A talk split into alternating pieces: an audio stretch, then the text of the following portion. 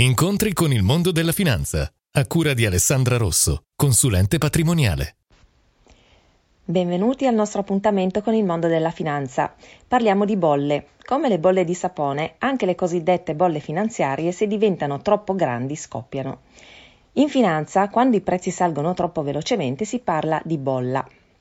Il fatto è che con le bolle di sapone non ci si fa male, ma con quelle finanziarie a volte sì.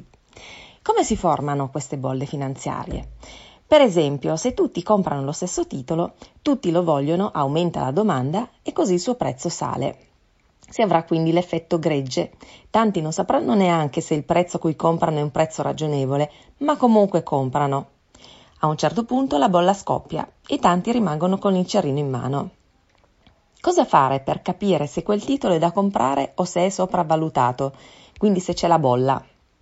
Intanto, guardare il grafico. Se nell'ultimo periodo vi sembra che l'andamento sia ripidissimo, non è da comprare, soprattutto se questo grande e veloce rialzo non è giustificato da scelte aziendali strategiche.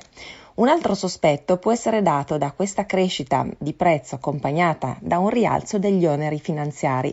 Mi spiego meglio. Le banche magari stanno aumentando i tassi dei finanziamenti che hanno concesso a questa società perché ovviamente ritengono quella società più rischiosa.